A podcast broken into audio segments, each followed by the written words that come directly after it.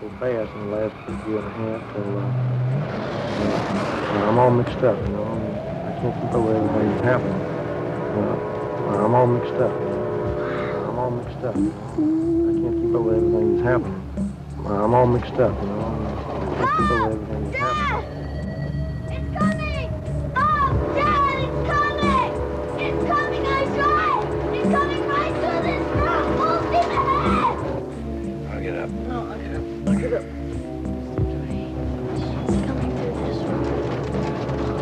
Mixed up. Saturday afternoons, 5 p.m. here on WBAI in New York City.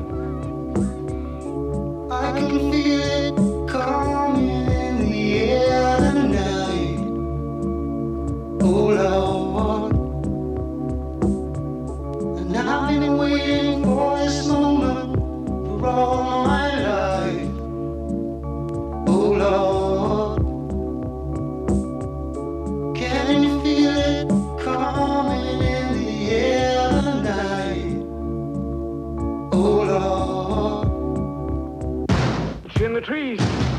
It's coming. Wow, here it comes. Here it comes. Here it comes.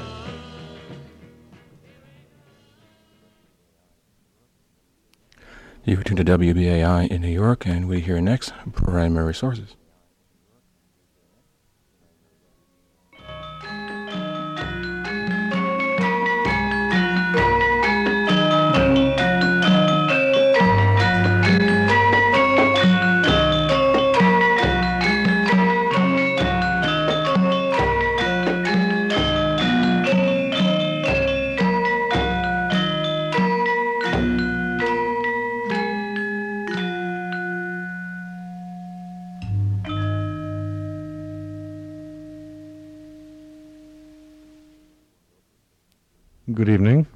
It's Peter Lamborn Wilson. The uh, program's called Primary Sources. The radio station is known as WBAI in New York. Listener sponsored, non commercial, all those uh, good things. Um, I'm sitting in all summer for James Irsay, in case you hadn't heard the news. Sidney Smith is loyal en- loyally engineering again, and I guess that takes care of all the introductory bump. Tonight, I. Uh, for very a, a ver- variety of reasons, I'm uh, going to um, veer away from our usual uh, religious atmosphere around here and talk about literature and art instead. I still think we're going to stick to the concept of primary sources, but um, they're not going to be apocrypha or pseudepigrapha or anything like that, except perhaps in the modern sense of the word. tonight, after uh, three years of incredibly difficult work, involved, time consuming, money consuming work, I'm extremely proud to announce that uh, the long awaited issue of Semiotext USA has appeared. And um, I have tonight in the studio with me my co editors on that job, Jim Fleming and Sue Ann Harkey, who are going to have plenty to say, I hope, unless we're all so exhausted by what we've been doing uh, that we just fall asleep on you, in which case Sydney can put on some nice soothing music and uh, you can forget about it. But uh, the, I say this because, first of all, because there's no air conditioning in the studio, and you should picture us already beginning to sweat here, as as, we've been sweating for the past three days over this job. Um, I doubt that uh, m- any more than oh, I don't know, 20% of you have ever heard of semiotext. Would that be a fair guess, do you suppose? And nevertheless, it's been around for a long time. And I think uh, since I'm a, a newcomer to the semiotext collective, so to speak, instead of uh, talking about past history, let's just get a brief introduction from Jim Fleming about the history of semiotext as a magazine and as a publishing company. Uh, well, it's a magazine that started at uh, Columbia University in 1974 uh, with a group of people, um, mostly in foreign languages, Romance languages, and French department primarily. And started as a fairly abstruse philosophical journal About semiotics. about semiotics, which uh, Remember semiotics? uh, uh, it needs not to be labored too much here, but in any event, uh, after uh, a few issues devoted to uh, interesting internal internal debates in semiotics movement, uh, we committed semiocide and uh, and decided to publish a, uh, a magazine that uh, practiced instead of preached, and uh, the more recent issues of the magazine, uh, which is a magazine which in How many have there been? 14 years has published is the 13th, 13 right. issues. uh, so it's irregular in uh, most of the ways in which these things are measured.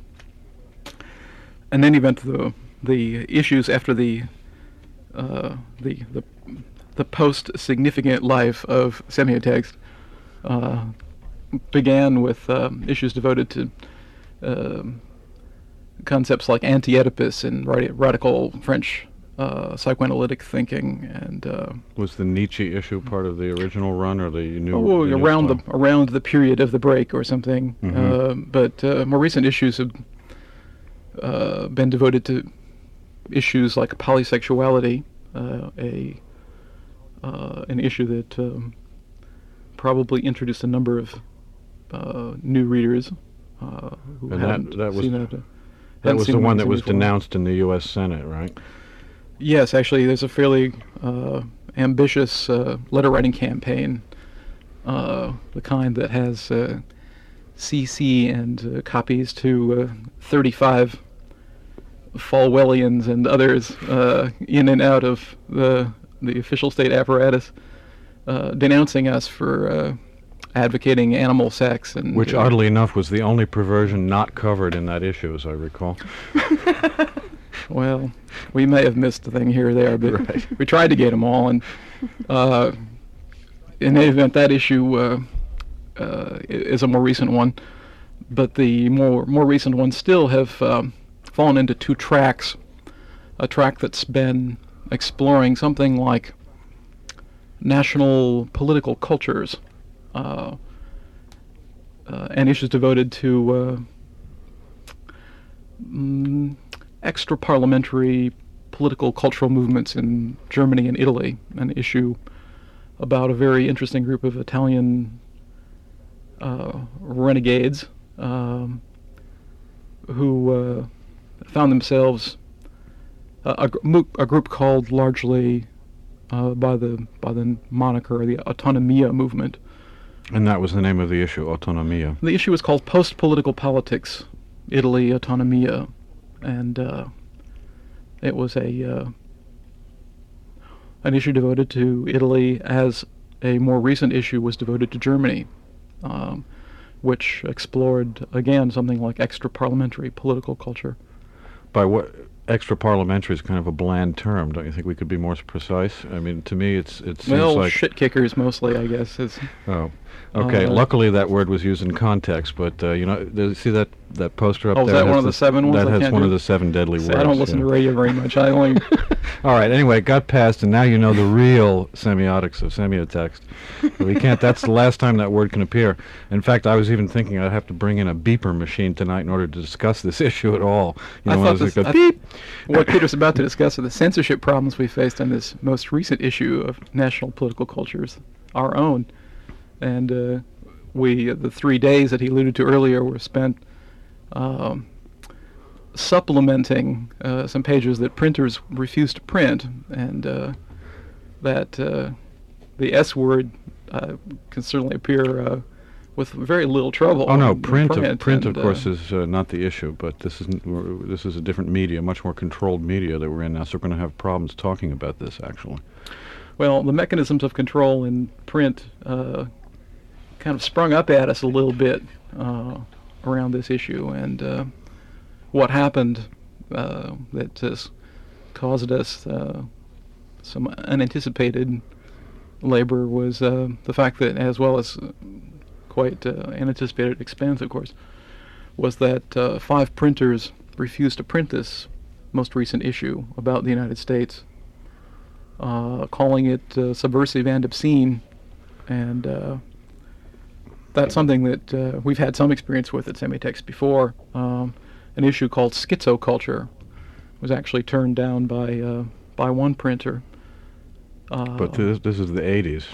this is the 80s, and it felt, you know, like you know, a printer here, a printer there, and those things happen. But uh, we had five in a row on this one, and uh, began to feel like uh, This was the same printer that, that printed the polysexuality issue.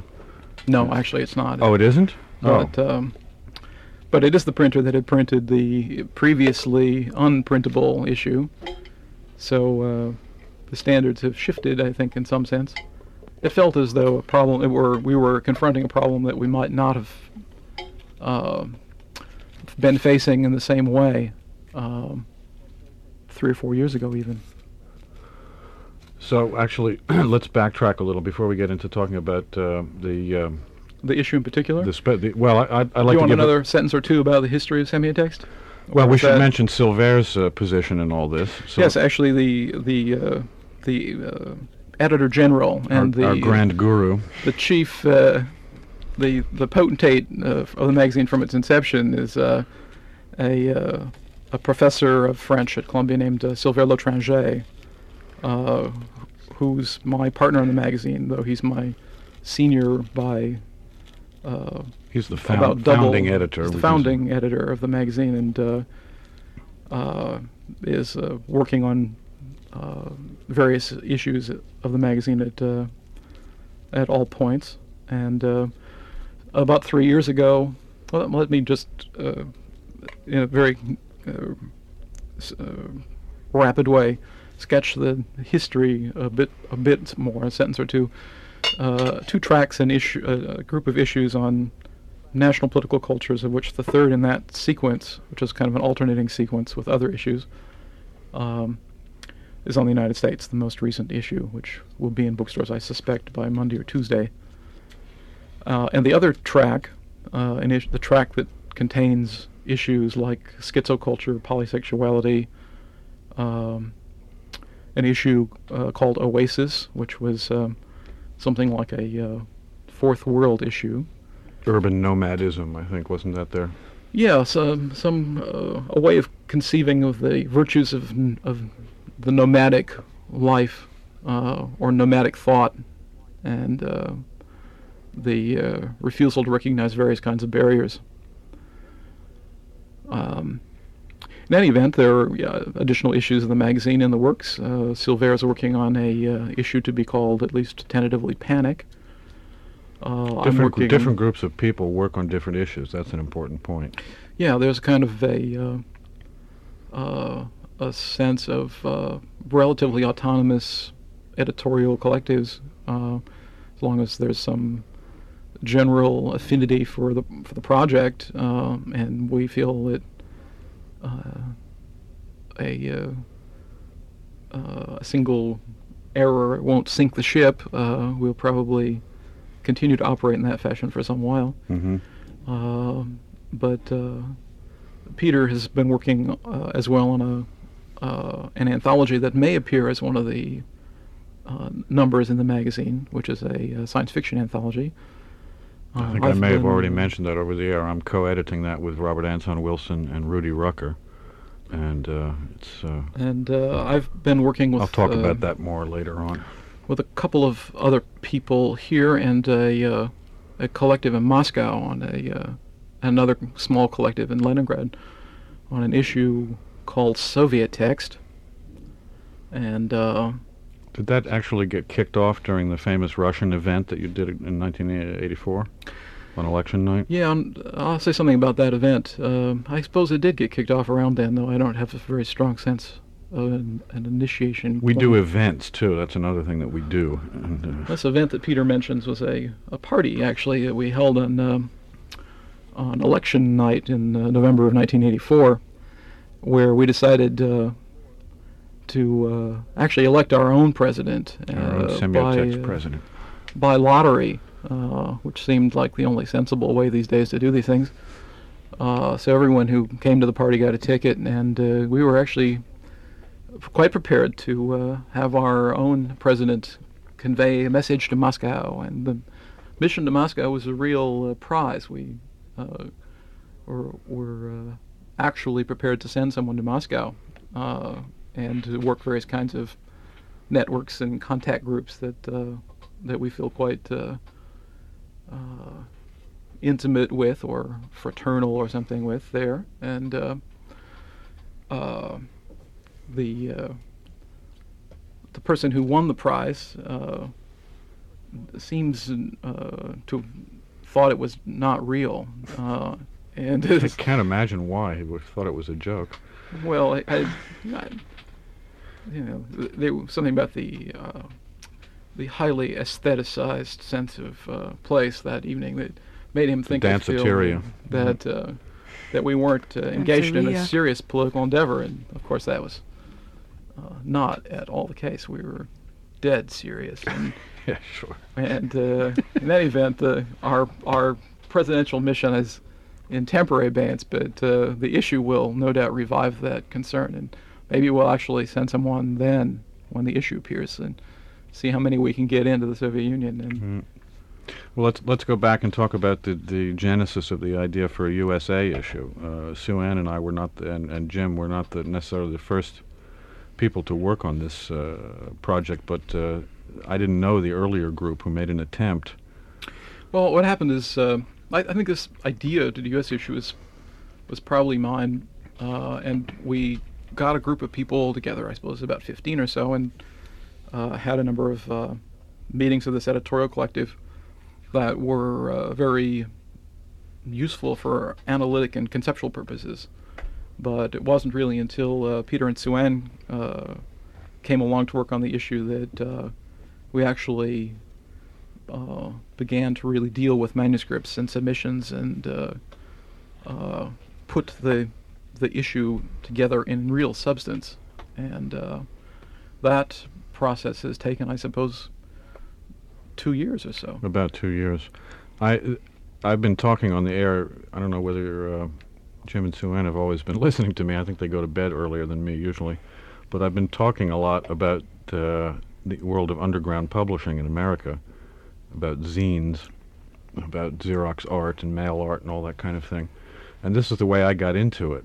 Um, I had a vague idea that just I guess we're talking about around 1984. I had a vague idea, having just come back to America from my travels in the East, that there must be something interesting going on in American literature, but I couldn't find it.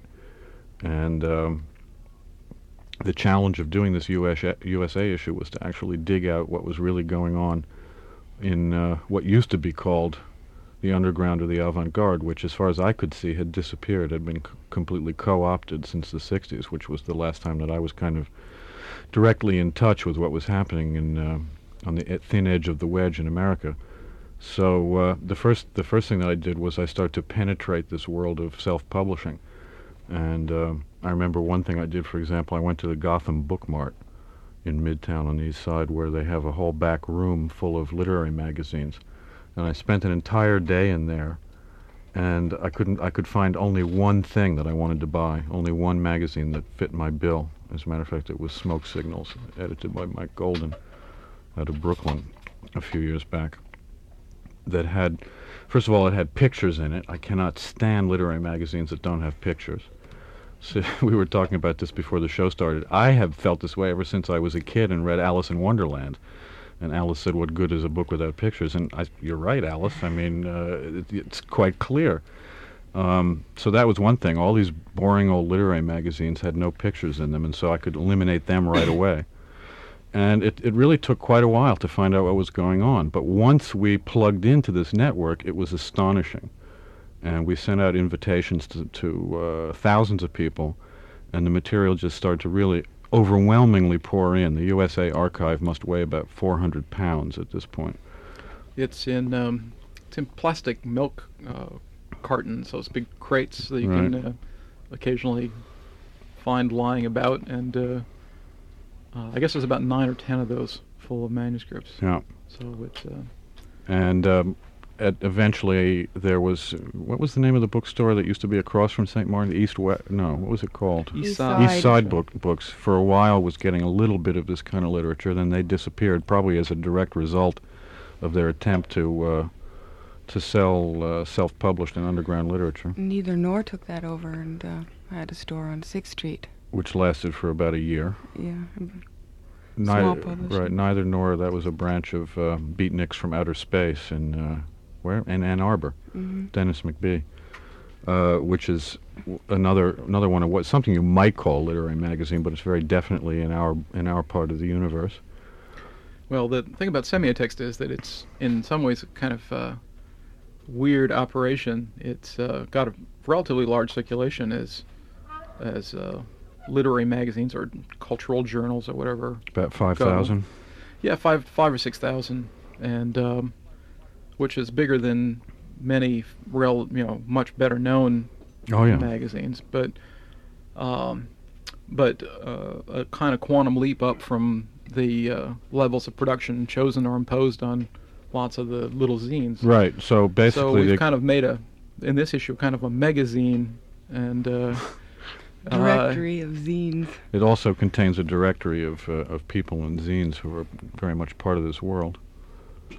So it's um, it it in some ways I guess can make available to a much larger audience uh, material that uh, those best writers of our generation are themselves directing for uh, reasons uh, of their own choosing or uh, Well, I've already the no choice at groups uh, often uh, no more than uh, 50 or 100 or a small circle of friends. Right.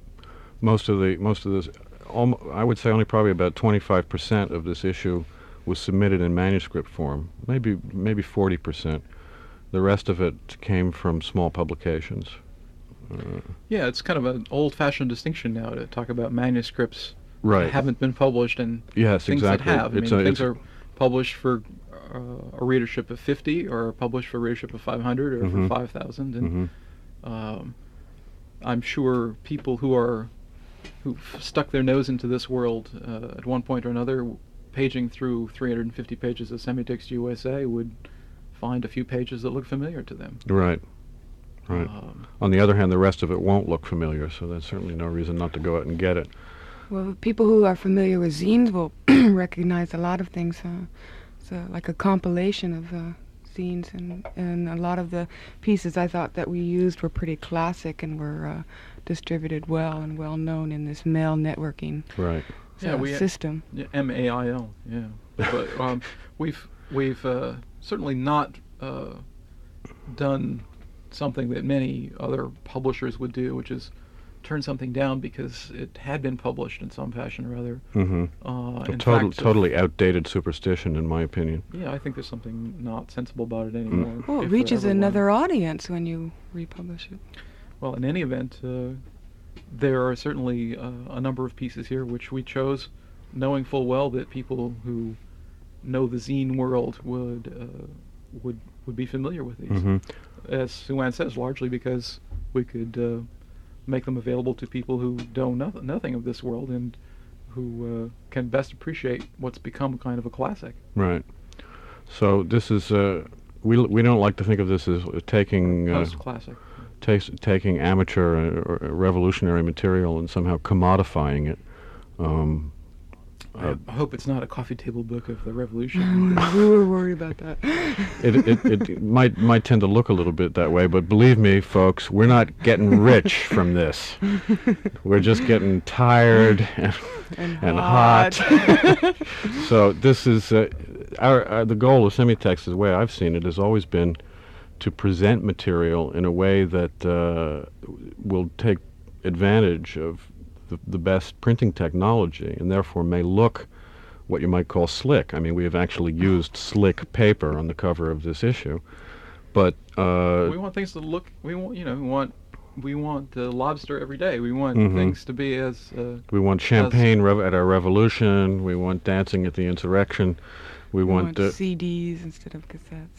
well yeah we want the best we want the best production values of this uh, crapola that we can get. And, right. Uh, so we you know spare no expense is sort of the way we operate in this. even even when it starts coming out of our own pockets. But uh, what we've what we've produced here looks something like a cross between a Sears Roebuck catalog and the Newark phone book, as far as size and shape. It's eight and a half by eleven trimmed, and it's 352 pages. And um, And no white space. there is no white space in it. it. This is very much part of the, what I consider post-postmodern aesthetic of like fill every available space with messages and and images, and uh, uh, it's curious, you know. I wonder, does that aesthetic come from people who've grown up on television as opposed to people who grew up on li- on on the idea of literature? And white space and all of that kind of uh, good good taste of the 30s and 40s. Mm, no, I, I think that the, the, the good taste is very highly aesthetic today. Oh, I'm not saying it's bad taste. What I mean is that there's a new kind of good taste, which is almost all right. Could be a reaction to watching television, but at the same time, it's something that wants images, images, images. Uh, doesn't consider that uh, printed material is really exciting without images because, uh, you know, because of comic books, for example. There's another thing. Um, because of television, because of movies, because of um, of uh, magazines and advertising the uh, the whole the whole aesthetic that we've Cherry grown. um, well, part of the part of the deal is, I guess, that um, Anyway, I should say that there is not a single double-page spread in this 250 352 pages that does not have a graphic, many of which are, uh, well, all of all of which are either original um, photo montage type of stuff, or well, in some cases, I guess we use just plain stolen material that that amused us. Found material. Found, excuse me, sorry. oh, right, objet trouvé. Uh, well, pa- part of it is, I guess, every issue of Semiotext has had a very strong sense of design. Uh, that's true. Semiotext has never been an all-word magazine, except maybe the first they few have issues. put out issues that had lots of nice white space.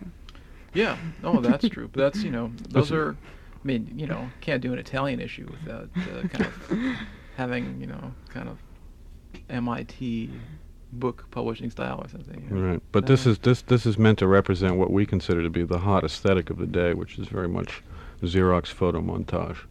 Yeah, I, I think the thing about this is that uh, uh, there's a lot of stuff happening in the zine world, which um, uh, is inventing something like new genre, um, uh, twisted advertisements, or uh, Mm-hmm. uh, poems which are largely visual rather than verbal, Mhm. or uh, poster, course, uh, poster art, a lot of posterish kinds Street of street art. Street art, yeah. It's all stuff which has been around since Dada, but I guess you could say it's coming back again with a vengeance and with a new uh, with a new slant. Yeah, it's a it's the nomadic genres at work in this. It's difficult to say in this 352 pages that there's much that could be called traditional essay or traditional short story or typical poem. Well, I was coming to that. uh, It isn't. I shouldn't give the impression that this is all. Uh, that everything in here is by uh, one group of relatively unknown people.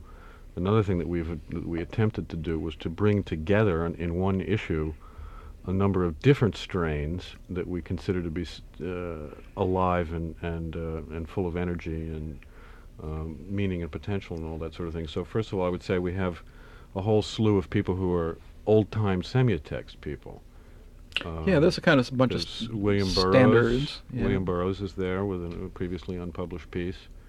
There's uh, Jean Baudrillard, and um, There's a, a group of people that we've uh, we've been publishing a lot of uh, uh, European writers, um, political, literary, philosophical, you know, you name it, post-disciplinary writers uh, in translation. And in fact, three years ago, we began a little book series called Foreign Agent Series. That's edited by Sylvère and, and me, uh, which is now up to about 15 titles. Um, and uh, many of the writers in that series are, are in this uh, in this issue. Jean Baudrillard, a French uh, cultural theorist, um, a guy named Paul Virilio, who's written books like uh, Speed and Politics, and of course, all uh, these guys writing about Pure War. um, about America, about their impressions of America. Yeah, there's two pieces by Jean Baudrillard from a, uh, essays that have later been incorporated into a book of his called L'Amérique, a book about the United States. which has not yet appeared in English. Yeah, it's not translated yet. Uh, but there are two pieces here which show up in later versions in that book. Two essays about uh, the United States. And uh, a piece by Paul Virilio called Negative Horizon is uh, uh, about speed in politics uh, and forms of pure war Uh, Talked a lot about speed tests do the salt flats. salt flats and things like that. Uh, uh, but uh, those guys are there. Um, Allen Ginsberg has uh, Then there's a the of pieces. the the beatniks, as I said, the ones who aren't either dead or sold out. We've got uh, the beatniks that we all grew up as our, in my case anyway, I should say, the first generation of people that I uh, idolized on the underground scene. Again, Burroughs, um, Allen Ginsberg, Harold Norse, uh, Nathaniel Tarn, by the way, who was uh, had the honor of being thrown out of the surrealist movement by Andre Breton himself. So it, uh, we have our roots here. We're going back to our roots too, man. and uh, we have it's it's not just all. Um, oh, and science science fiction is another world that I wanted to uh, cross over into. And uh, in fact, it was the the very wonderful pieces by Robert Anton Wilson and Rudy Rucker in this book, the USA issue, that gave me the inspiration to invite them to uh, join the old Semiotext Collective to do uh, to do a special science fiction issue. And there's some other other pieces in here that would ca- that I would categorize as science fiction, possibly also, although they're the only two pros who contributed. Um, and uh, well, I could one thing I could do is uh, read what it says on the back at this point, uh, which will give an idea of, of the way we thought of it, and will also bring out some key terms that we can then kick around.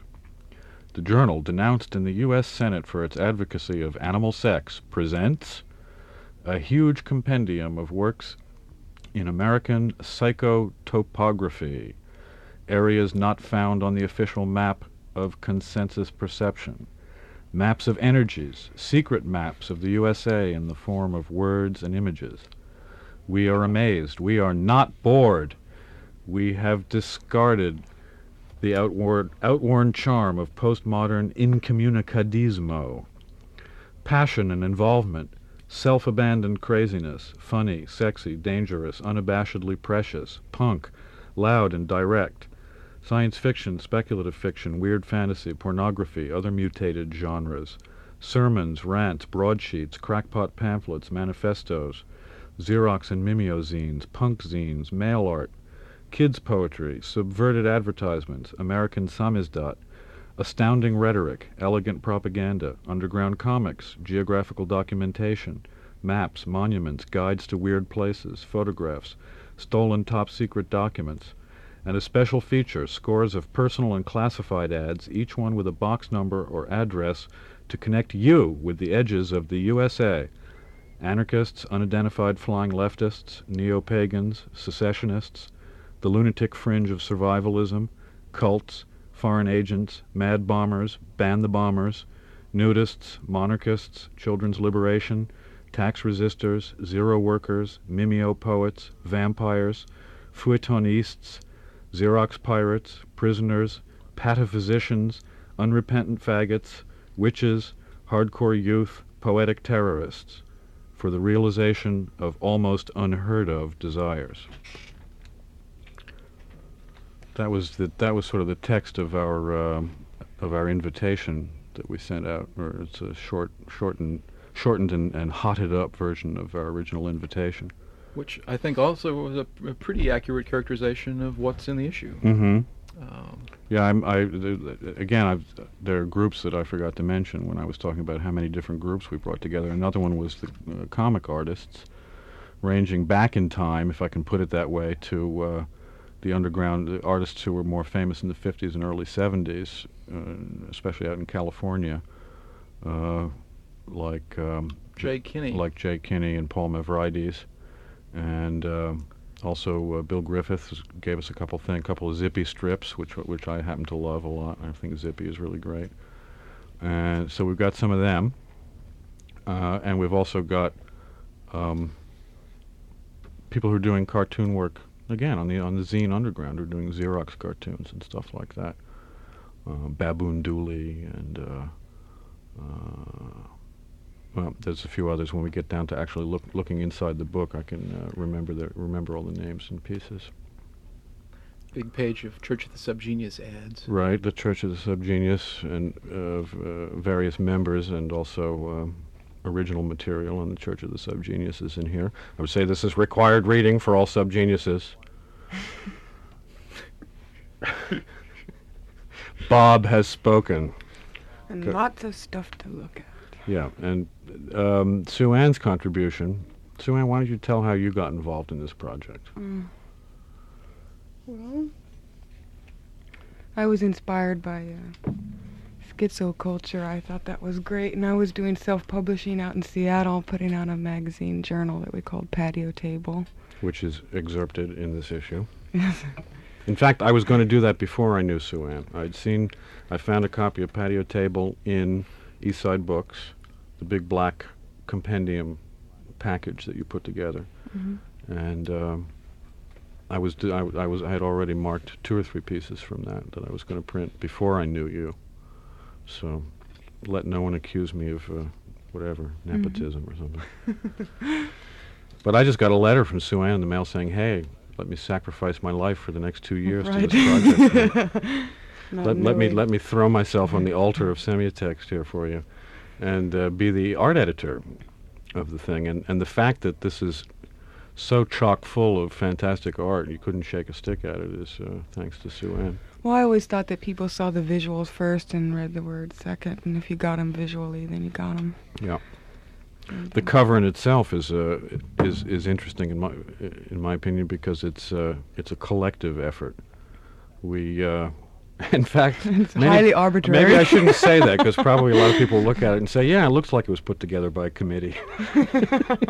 but uh, we sat around and and cooked up this idea layer by layer of a kind of icon that would represent to us everything that we were trying to say about the USA.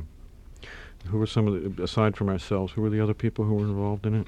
I know Just actually one one other person, a guy named Todd A. Young, Who did the Polaroid mock-up? Who's a right? kind of uh, a Trinidadian and Danish, uh, and uh, who uh, contributed a piece to the art, uh, piece of art for the cover. And then on the back we have uh, a détourné version of a of a U.S. postage stamp. I wonder if we can get in trouble for that. Hope so. I mean, we want trouble, right? We're out for trouble. It's too big to use, I think. Yeah. I know, but it's like printing a picture of money or something. Anyway, the United It's States been altered. United States postage is changed to United States hostage, and so forth and so on.